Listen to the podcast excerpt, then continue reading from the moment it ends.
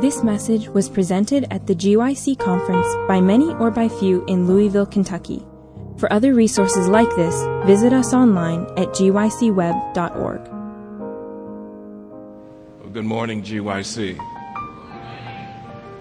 Well, with the thousands that are in attendance, I believe that our voices could be stronger.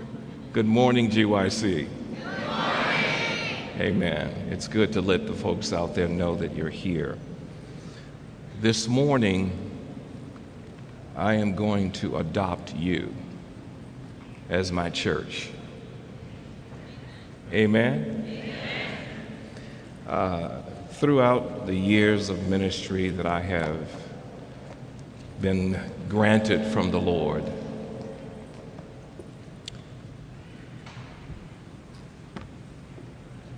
it has been my privilege to pastor numerous congregations around the country. And when I speak on a Sabbath elsewhere, I have to adopt you and make you a part of my family. I hope that you will adopt me. Amen. This morning we are here to venture into a, an understanding of Scripture we have looked at this passage many times before, but we are going to approach it with fresh eyes today. And before we do that, a couple of special acknowledgments that I want to, to make at this point. Um, normally, because the time is so precious, um, there isn't given the opportunity based on the clock that's running,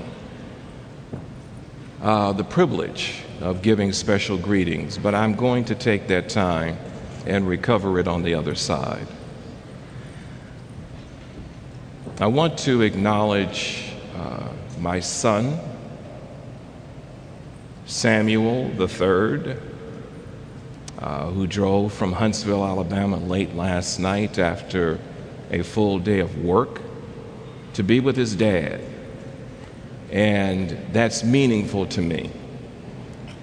And when we have so many that are so concerned about their young people and the direction that they are going and the decisions that they're making, I am grateful and humbly honored that my son and I are so strongly bonded. Amen. I also want to give a special acknowledgement this morning to a person that you probably know, and uh, Pastor Chris Holland. You may know him from his work, It is Written Canada, and also his present responsibilities at Hope Lives, I think it's 360 or 365, with uh, Pastor Mark Finley. Uh, he was my pastor for a season.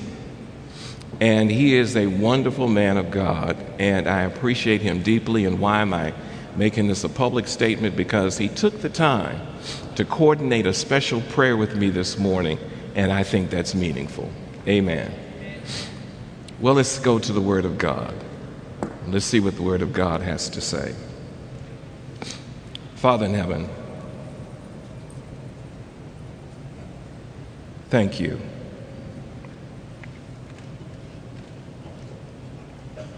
For this moment where you have invited us into your presence. Give us your Holy Spirit, we pray. In Christ's name. Amen. I want to express my gratitude to Pastor Ratsara and the GYC leadership for the opportunity to stand here and to share with each of you what the Lord has laid on my heart. Um, I think that we are mature enough as Christians, those who are gathered here today, to recognize that in the Seventh day Adventist Church, we have an identity crisis. We're not quite sure of who we are or who we want to be. And the purpose of our message this morning is to bring us back to God's calling in our lives, individually and corporately. Because ultimately, when we fail to recognize what God has assigned to us, we will venture into mission practices and belief systems that are driven by humanistic values and the broken, carnal, sinful heart. I believe that there's not another gathering that I can identify where young adults convene to spend time building their biblical Christian experience and congregating in prayer, planned Bible study, appropriate Christian socialization, and instructions in prophecy like GYC. This group represents a rare, unique, special group of Seventh day Adventist Christians. You are indeed few among many. Now, that should not surprise any of us today, or viewers, or various on various media outlets. God's people are not and have never been the majority. According to Google, as of December 2019, the global population stands at 7.8 billion people. 7.8 billion people. The four most populous cities on the planet are Tokyo with 38.1 million, Delhi, India, 25.7 million, Shanghai, China, 23.74 million, Sao Paulo, Brazil, 21 million. And our global membership as a church, Google reports as a mere 25 million. Oh, we're proud of that number. But in reality, we are 0.33% of the world's total inhabitants. We are a minority of humanity, a minority within Christianity. We are few. Or are we? When the news story broke in California, based on their state legislature's proposal to control the content of Christian sermons, it came and went without a whimper from the general Christian community. Many did not understand the serious implication of the law being proposed. The headlines read California Senate passes resolution telling pastors to embrace LGBTQ beliefs. Carried by the Christian Broadcasting Network, their correspondent Andrea Morris acknowledged that the passage of the resolution meant that it was telling Christians, quote, telling Christians Christian clergy to accept and support LGBTQ ideology, even if doing so violated their Christian beliefs. The Assembly Concurrent Resolution 99, ACR 99, was introduced by Democratic State Assemblyman Evan Low of San Jose on June the 4th of 2019 as a way to gather support for the LGBTQ identity and behaviors. But Protestant America was caught off guard. Quickly, political influencers were mobilized to construct social guardrails for the Christian community. They didn't see it coming. The question needs to be asked why didn't they see it coming? They didn't see it coming because they had forgotten the Holy Scripture in Luke 17 28, the Bible says, Jesus says, likewise also as it was in the days of Lot, they did eat they drank, they bought, they sold, they planted, they builded. Lot was a resident of Sodom. Paul further expands our view of the last days in 2 Timothy chapter 3 verses 1 through 3. This know also that in the last days perilous times shall come, for men shall be lovers of them their own selves, and it goes down to as it granulates to this point without natural affection. The Bible has warned us about the condition of the people in the last days. How do we respond to the crisis? Where can we find biblical solutions for the expanding crisis of immorality? Can we find the answer in popular Christianity? That's a question I want you to ponder for just a moment.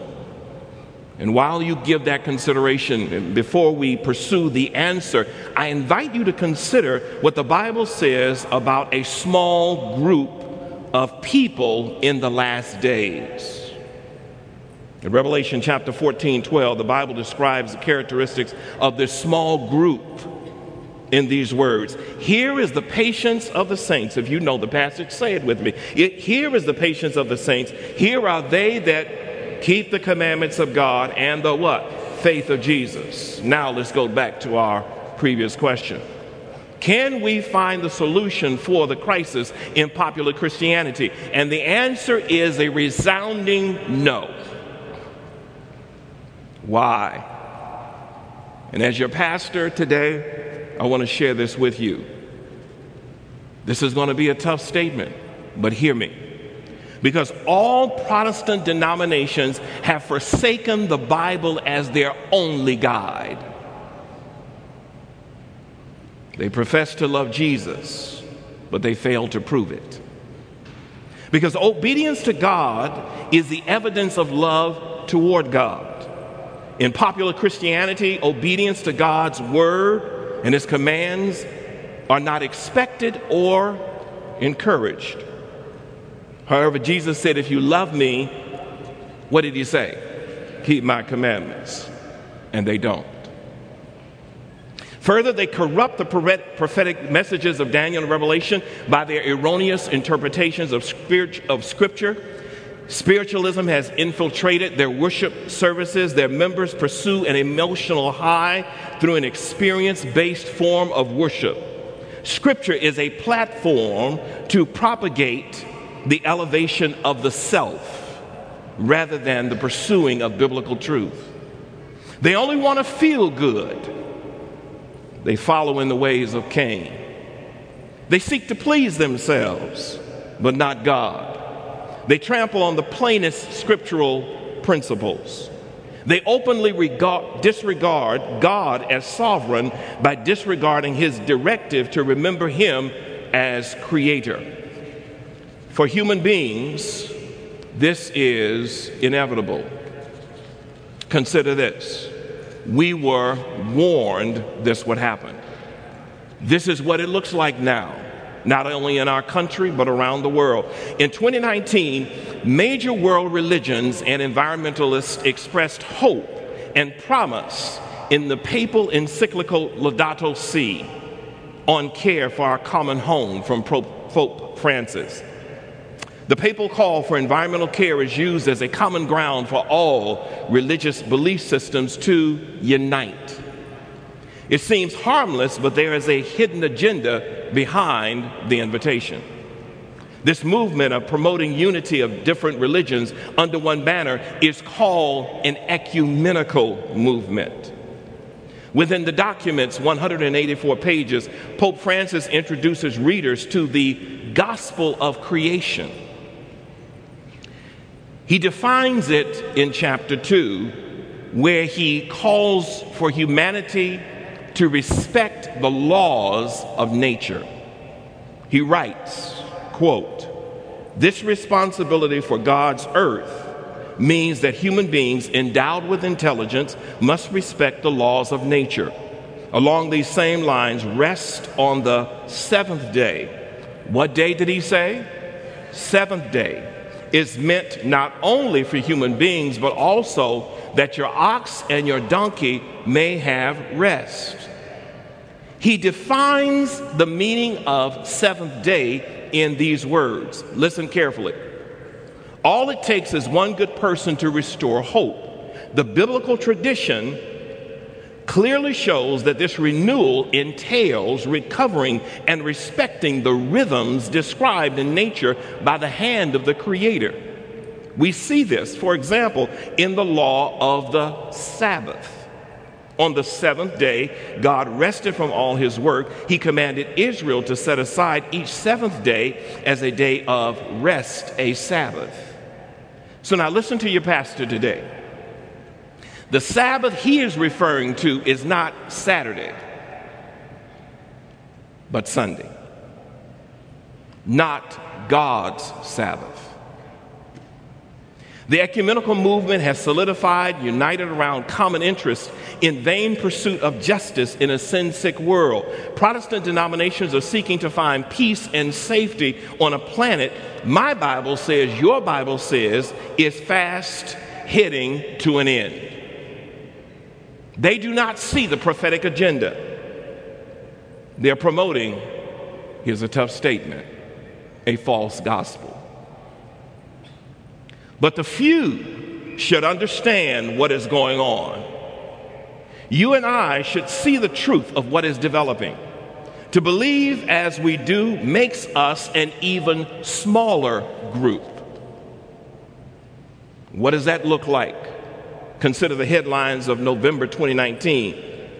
Headlines read Using Hate Labels to Demonize Christians the SPLC, that's the Southern Poverty Leadership Center, put this Christian ministry on par with the Ku Klux Klan.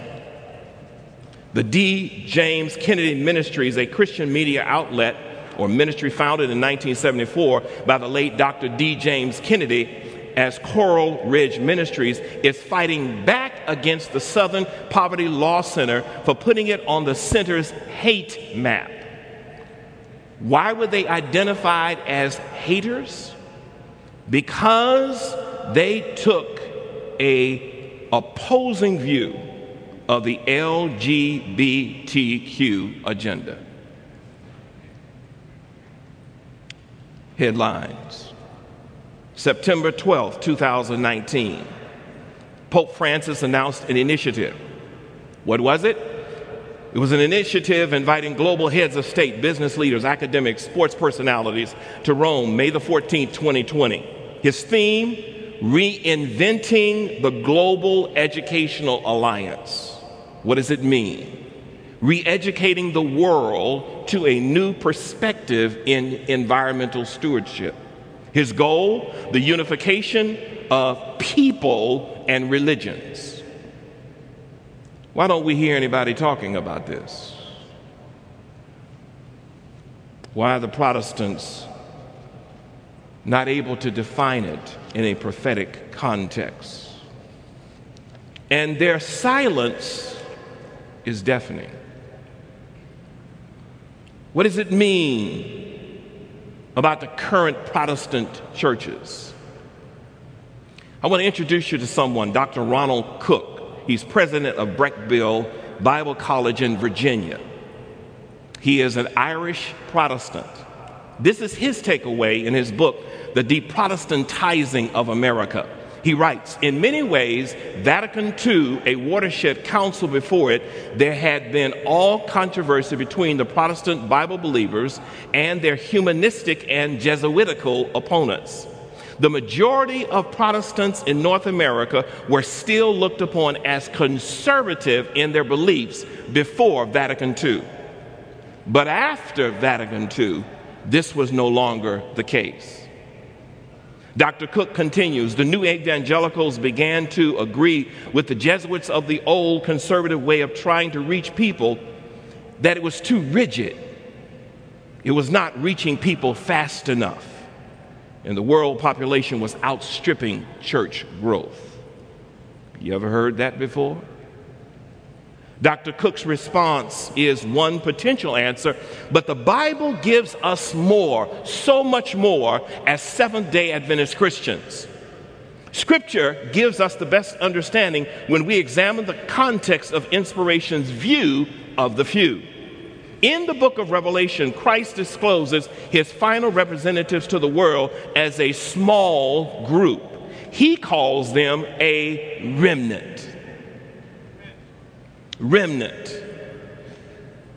A remainder or residual that had escaped, left posterity. And what is so fascinating about this understanding of the remnant is that it is supported elsewhere if we actually take the time to research it. The remnant only have value and significance if placed in a larger meaning or context. To be identified as a remnant of anything, there must be a setting or context a remnant of whom or what, why, where, and when. What is a remnant? Let me share this with you from Adventist Affirm, fall 1933. Dr. Gerhard Hasel wrote, listen to this. Since there is not another religious body today outside of Seventh day Adventists which uniquely and specifically has the characteristics of the remnant faith and carries their marks, it follows that Adventists, as they meet all the aspects of the remnant, are the final remnant of the end time. This does not mean that there are no other Christians who live temporarily on the basis of limited light. They too are children of God. But until they join the commandment keeping faith of Jesus holding remnant, they are not part of the final remnant. In the course of time, all children of God, whether in Christian churches or non Christian religions, who listen to the Spirit of God and follow his wooings, will be drawn by the faithful global proclamation of the everlasting gospel of the final remnant of faith which even now proclaims this message with power and conviction. The Scripture reveal a more comprehensive view of the few? By example or as type for us to study? There are three Hebrew young men who are a type of the few, the remnant. In the book of Daniel, we read the historical documentation about King Nebuchadnezzar sending an invitation to gather all the rulers of the provinces to come to the dedication of the image he had set up. The catch? He wanted the attendees to worship an image of himself. It was prompted by music and motivated by ecumenism, the integration of all religions all those who came had to bow down. Does this sound familiar with what Christ said will happen in the end times? A supreme leader of a civil religious power will command the people of the world under his banners to worship the image he has created. Among the people who gathered there, three Hebrew men refused to worship the king and his image. They were the few who stood and withstood. They kept the commandments of God. Daniel 3:13, let's go back to it. This is what the Bible says. Then Nebuchadnezzar in his rage and fury commanded to bring Shadrach, Meshach, and Abednego, and then they brought these men before the king. Nebuchadnezzar spake and said unto them, Is it true Shadrach, Meshach, and Abednego, Do not ye serve my gods, nor worship the golden image which I have set up. Now, if ye be ready, that at what time you hear the sound of the cornet, the flute, the harp, the sackbut, the psaltery, and the dulcimer, and all kinds of music, you fall down and worship the image which I have made well. But if you worship not, you shall be cast the same hour into the midst of a burning fiery furnace. What a choice.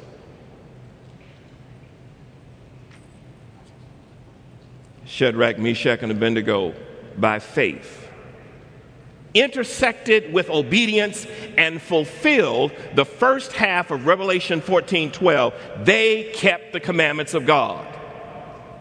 But the verse does not stop there. The second half of the verse says of Revelation 14 12 that they have the faith of Jesus. Let's see how they stand up to that test. Verse 16 says, Shadrach, Meshach, and Abednego answered and said to the king, O Nebuchadnezzar, we are not careful to answer thee in this matter. In the margin, it literally is translated like this Shadrach, Meshach, and Abednego answered and said to the king, O Nebuchadnezzar, we have no need to return a word to you in this matter. Do we have that kind of boldness? Do we have that kind of determined commitment? Are we as focused on serving the Lord, not in doing something for the Lord, but not bending toward evil? They continue speaking. If it be so, our God, whom we serve, is able to deliver us from the burning fiery furnace, and he will deliver us out of your hand, O king. Now pay attention to this next verse. Listen to what it says. But if not, be it known unto thee, O king, that we will not serve thy gods, nor worship the golden image which thou hast set up. They have the faith that God is indeed able to fulfill his promise in Isaiah 43 2. Isaiah 43 2 says, if you're not familiar with it, listen to what it says. When thou walkest through the fire, you shall not be consumed. Amen. But even if God did not deliver them, they will keep his commandments. Where do they get that kind of power? Where do they get that kind of conviction? Where do they have that kind of source? What source do they have to be able to stand fast and make that declaration in the face of power? They echo the word of Job Though he slay me, yet will I trust in him. But I will maintain mine own ways before him. These three men were the few. We often put them as supersized heroes, almost like a Marvel comic book out on the plain of Dura, not recognizing that all around them were people who were related to them, if not by, an, if not by direct blood, by ancestry. Have we ever thought about what the peer pressure must have been like on the plain of Dura? And generally, when we go to an event, we always go with our friends. So, doubtless, when Hananiah, Azariah, and Mishael attended that event, they didn't go by themselves, but they're the only three standing. What's happening to the rest of the Hebrews that are around them? What's happening to the rest of the Hebrews who say they believe in God, who say they trust God, who say they love God?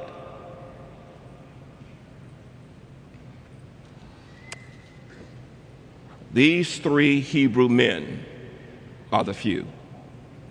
They represent the remnant.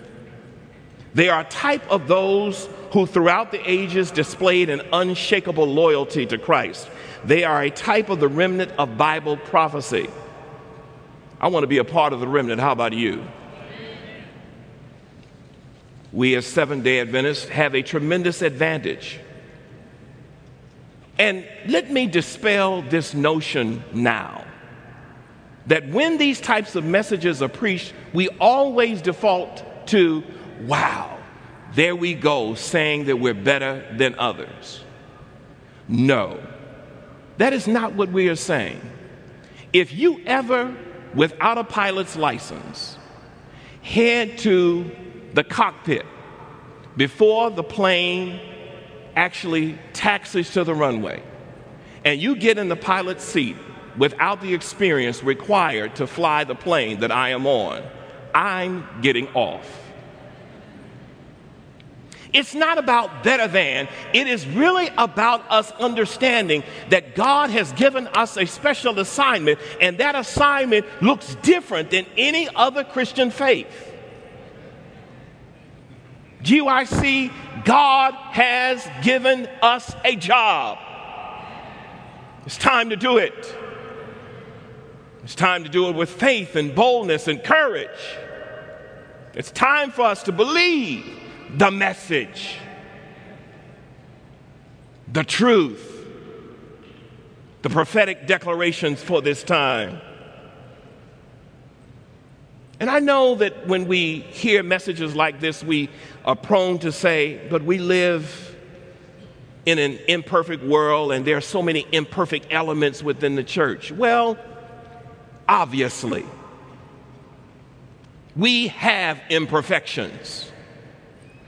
Clifford Goldstein makes this profound statement in his book the remnant he said quote the seventh day adventist church like ancient israel has been given far more light than any other faith and that light alone gives it corporate remnant status like the ancient israelites with all of our corporate and individual imperfection. Christ has assigned us the distinct classification as His remnant people. We are the remnant people of Bible prophecy. Amen. We know that God will have to purify the church, and the time will come when the harvest is ready and the tares and the wheat are fully matured, and God will separate the wheat from the tares. It must come, it will surely come. But the question is not will it come or when will it come, but which one will you be? Considering consider the sobering message from Ezekiel 18:20.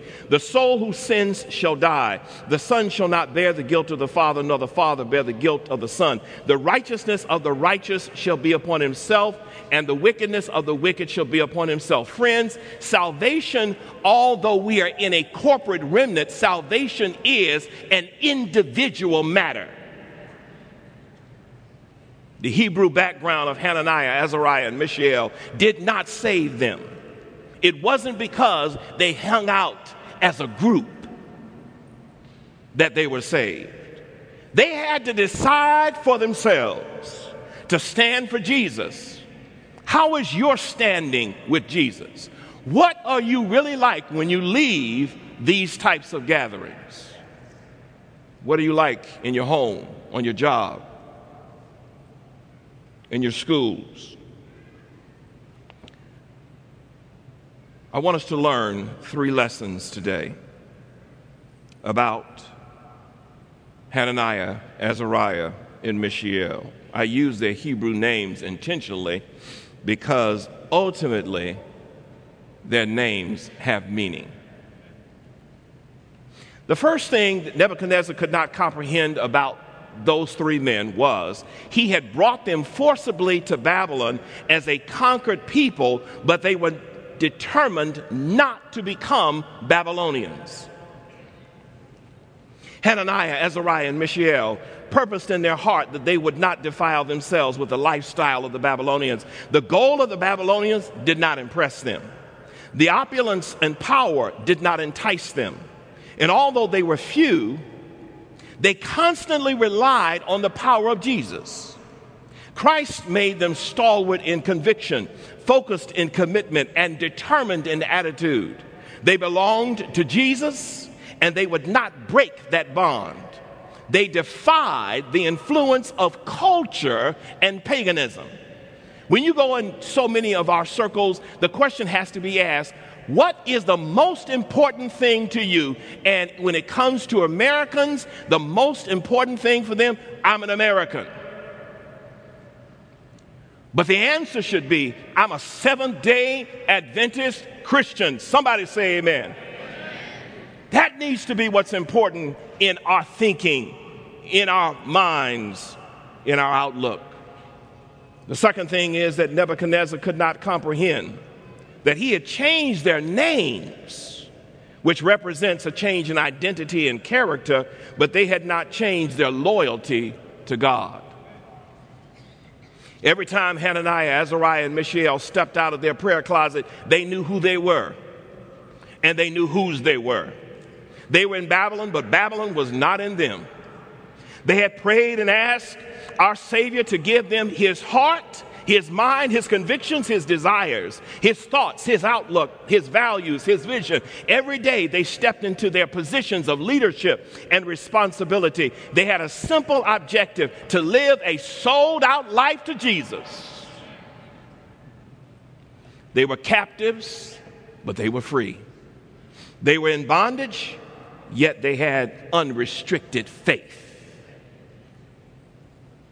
Thirdly, Nebuchadnezzar could not comprehend that he had moved Hananiah, Azariah, and Mishael far away from the sanctuary. Somebody's going to hear this this morning. Far away from the sanctuary, but he could not erase the significance of the sanctuary out of them. Hananiah, Azariah, and Mishael knew the significance of the Shekinah glory evidenced above or over the mercy seat, above the ark of the testament, wherein were the tablets of the covenant, the Ten Commandments. They knew the sanctuary's importance. Do we still remember the importance? They knew the importance in history and position in relationship to their personal salvation. They knew serving Jesus was not cultural, but relational with Jesus. They knew obedience was not circumstantial, but transcended location and environment. Hananiah, Azariah, and Mishael would not succumb to peer pressure. Hananiah, Azariah, and Mishael would not relinquish their convictions. The more civil and religious pressure was applied, the more determined they were to live for Christ.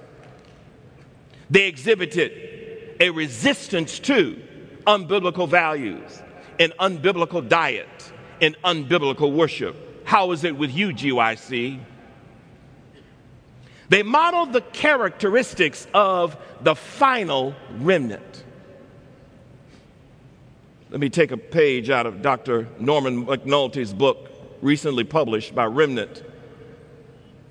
Commentary in the book of Daniel, Practical Living in the Judgment Hour. He writes, the war raged on the remnant is seen in Revelation 13 with the issue of worship and the image to the beast ancient Babylon, specifically King Nebuchadnezzar, manifested the same wrath toward the faithful remnant of Daniel 3 by ordering the three Hebrew boys to be killed, just as there will be a death decree in Revelation 13, placed upon those who do not worship the image or receive the mark of the beast. When Hananiah, Azariah, and Mishael stood and faced the tyrannical ruler Nebuchadnezzar, everything about their visage, demeanor, their posture, their stalwart gaze spoke more loudly than their words. They weren't going to change their minds, they weren't going to change their convictions. Hananiah, Azariah, and Mishael were not going to change their allegiance, they were all in.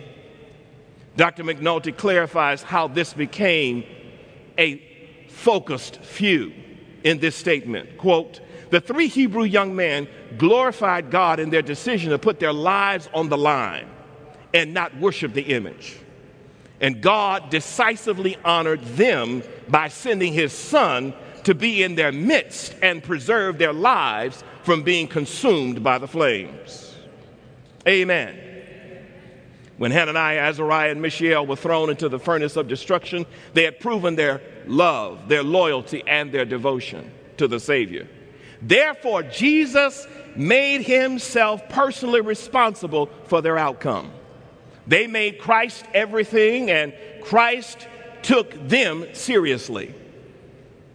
Notice, if you will, that when Jesus showed up, he had stopped all of his celestial business. He disrupted his heavenly operations, suspended his heavenly schedule, and appeared in their midst. Amen.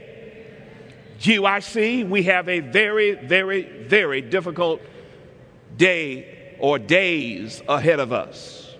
We know the players. We have seen Satan's agenda. We have studied the significance of the battle revealed in the 1260 years of papal oppression. We have been forewarned that Christ, by Christ, Christ's prophet to the remnant church, recorded that we are not prepared. The final onslaught is overrunning the shores of our predictable, sometimes placid lives, and we have a semblance of peace like this Sabbath. But a violent storm is rapidly approaching. The commitment of today is your resistance for tomorrow. The trust of today is your assurance in tomorrow. The submission of today is your transformation for tomorrow. I want to close with this admonition for what the pen of inspiration says we must be. As in the days of Shadrach, Meshach, and Abednego, so in the closing period of Earth's history, the Lord will work mightily in behalf of those who stand steadfastly for the right. He who walked with the Hebrew worthies in the fiery furnace will be with his followers wherever they are. In the midst of the time of trouble, trouble such as has not been since there was a nation, his chosen ones will stand unmoved angels that excel in strength will protect them. And in their behalf, Jehovah will reveal himself as a God of gods, able to save to the uttermost those who have put their trust in him. So, how do we get there? How do we get there? Ellen White gives us these sobering words. It is intended for men and women alike. The greatest want of the world is the want of men. Men who will not be bought or sold. Men who, in their inmost, what everybody, souls, are true and honest Men who do not fear to call sin by its right name. Men whose conscience is as true to duty as the needle to the pole. Men who will stand for the right though the heavens fall. Do you want to have these qualities? Do you want to be a part of the few who will stand for the right? Though all men forsake you. The quote continues But such a character is not the result of accident, it is not due to special favors or endowments of providence. A noble character is the result of self discipline, of the subjection of the Lord to the higher nature, the surrender of self for the service of love to God and man. GYC, will you follow Jesus wherever he leads? Will you be the few?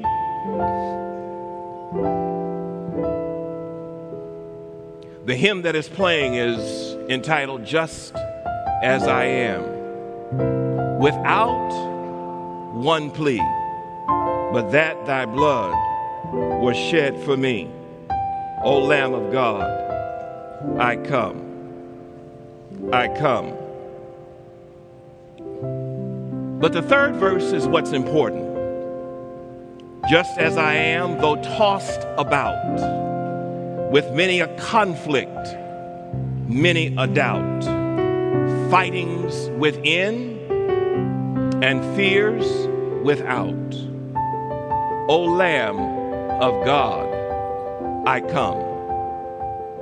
I'm going to make a very unique appeal today. People follow their leaders. And leadership today is more important now than ever. There are three categories of leaders that are in our midst today. There are church leaders, pastors, and parents. Doesn't matter what your occupation is. Those three categories, I want to challenge you to be an example to those who are here today, these youth and young adults, to make it known by taking a stand that you're all in. If you're all in for the Lord, and we don't know what 2020 holds, we don't know what 2021 holds, I invite you, leader, pastor, parent, to get up from your place and come down front and let's pray together. Youth and young adults, I don't want you to move yet. I want you to see who's coming.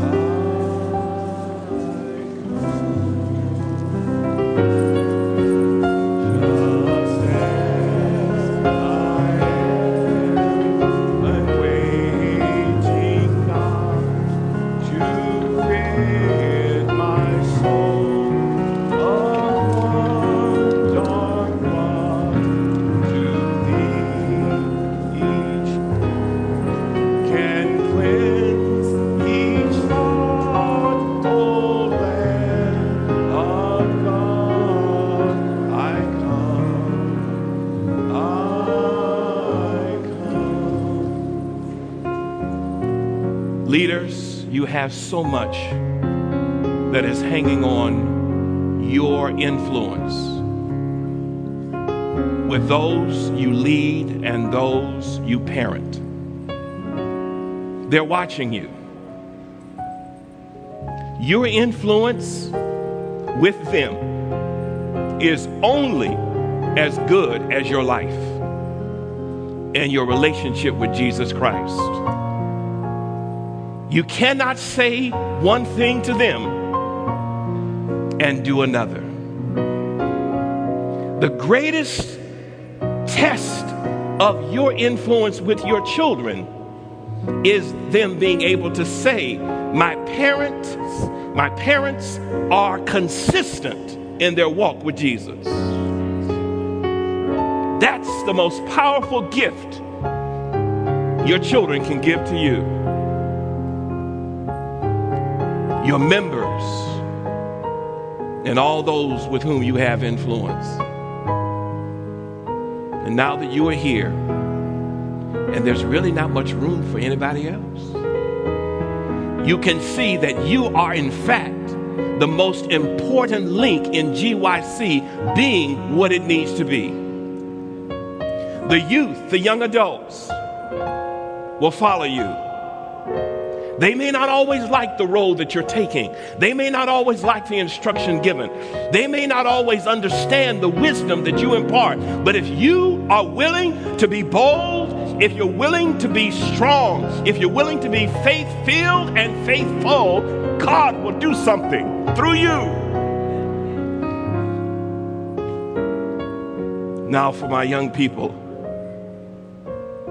these leaders have made a decision I want you to make a decision too. If you're all in in 2020 and beyond, I want you to stand to your feet right where you are.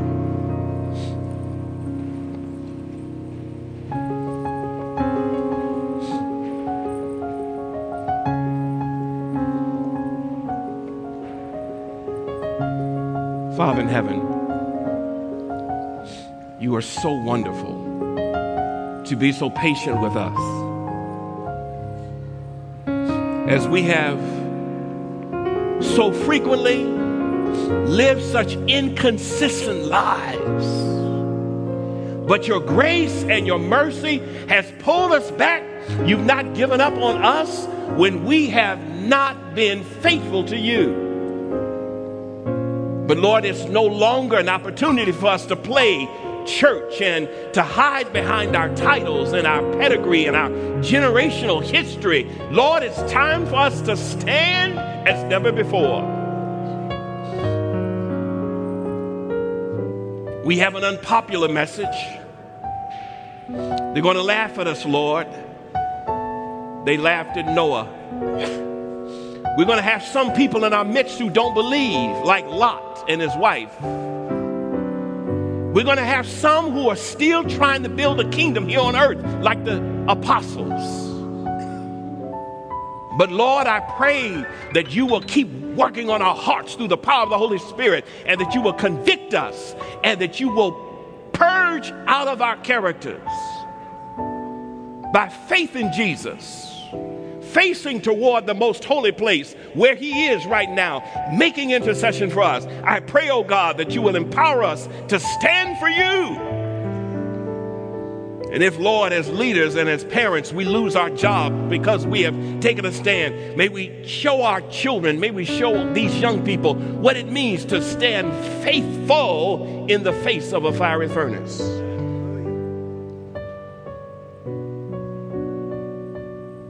If things happen in our lives that we don't want, if cancer wrecks our bodies, if disease overwhelms our frame, may we have the presence of mind through the power of the indwelling presence of the Holy Spirit to, Lord, go down, even if it means we have to die and we have to lay down and rest Lord, may we never doubt or fuss or complain about what you're doing in our lives. You've chosen us as leaders, as parents. And Lord, I pray that you would keep us faithful. We ask it in Jesus' name. Amen and amen. Just as I am. This message was recorded at the GYC conference by many or by few in Louisville, Kentucky. GYC, a supporting ministry of the Seventh day Adventist Church, seeks to challenge and inspire young people to take a sacrificial initiative for Christ. To download other resources like this, visit us online at gycweb.org.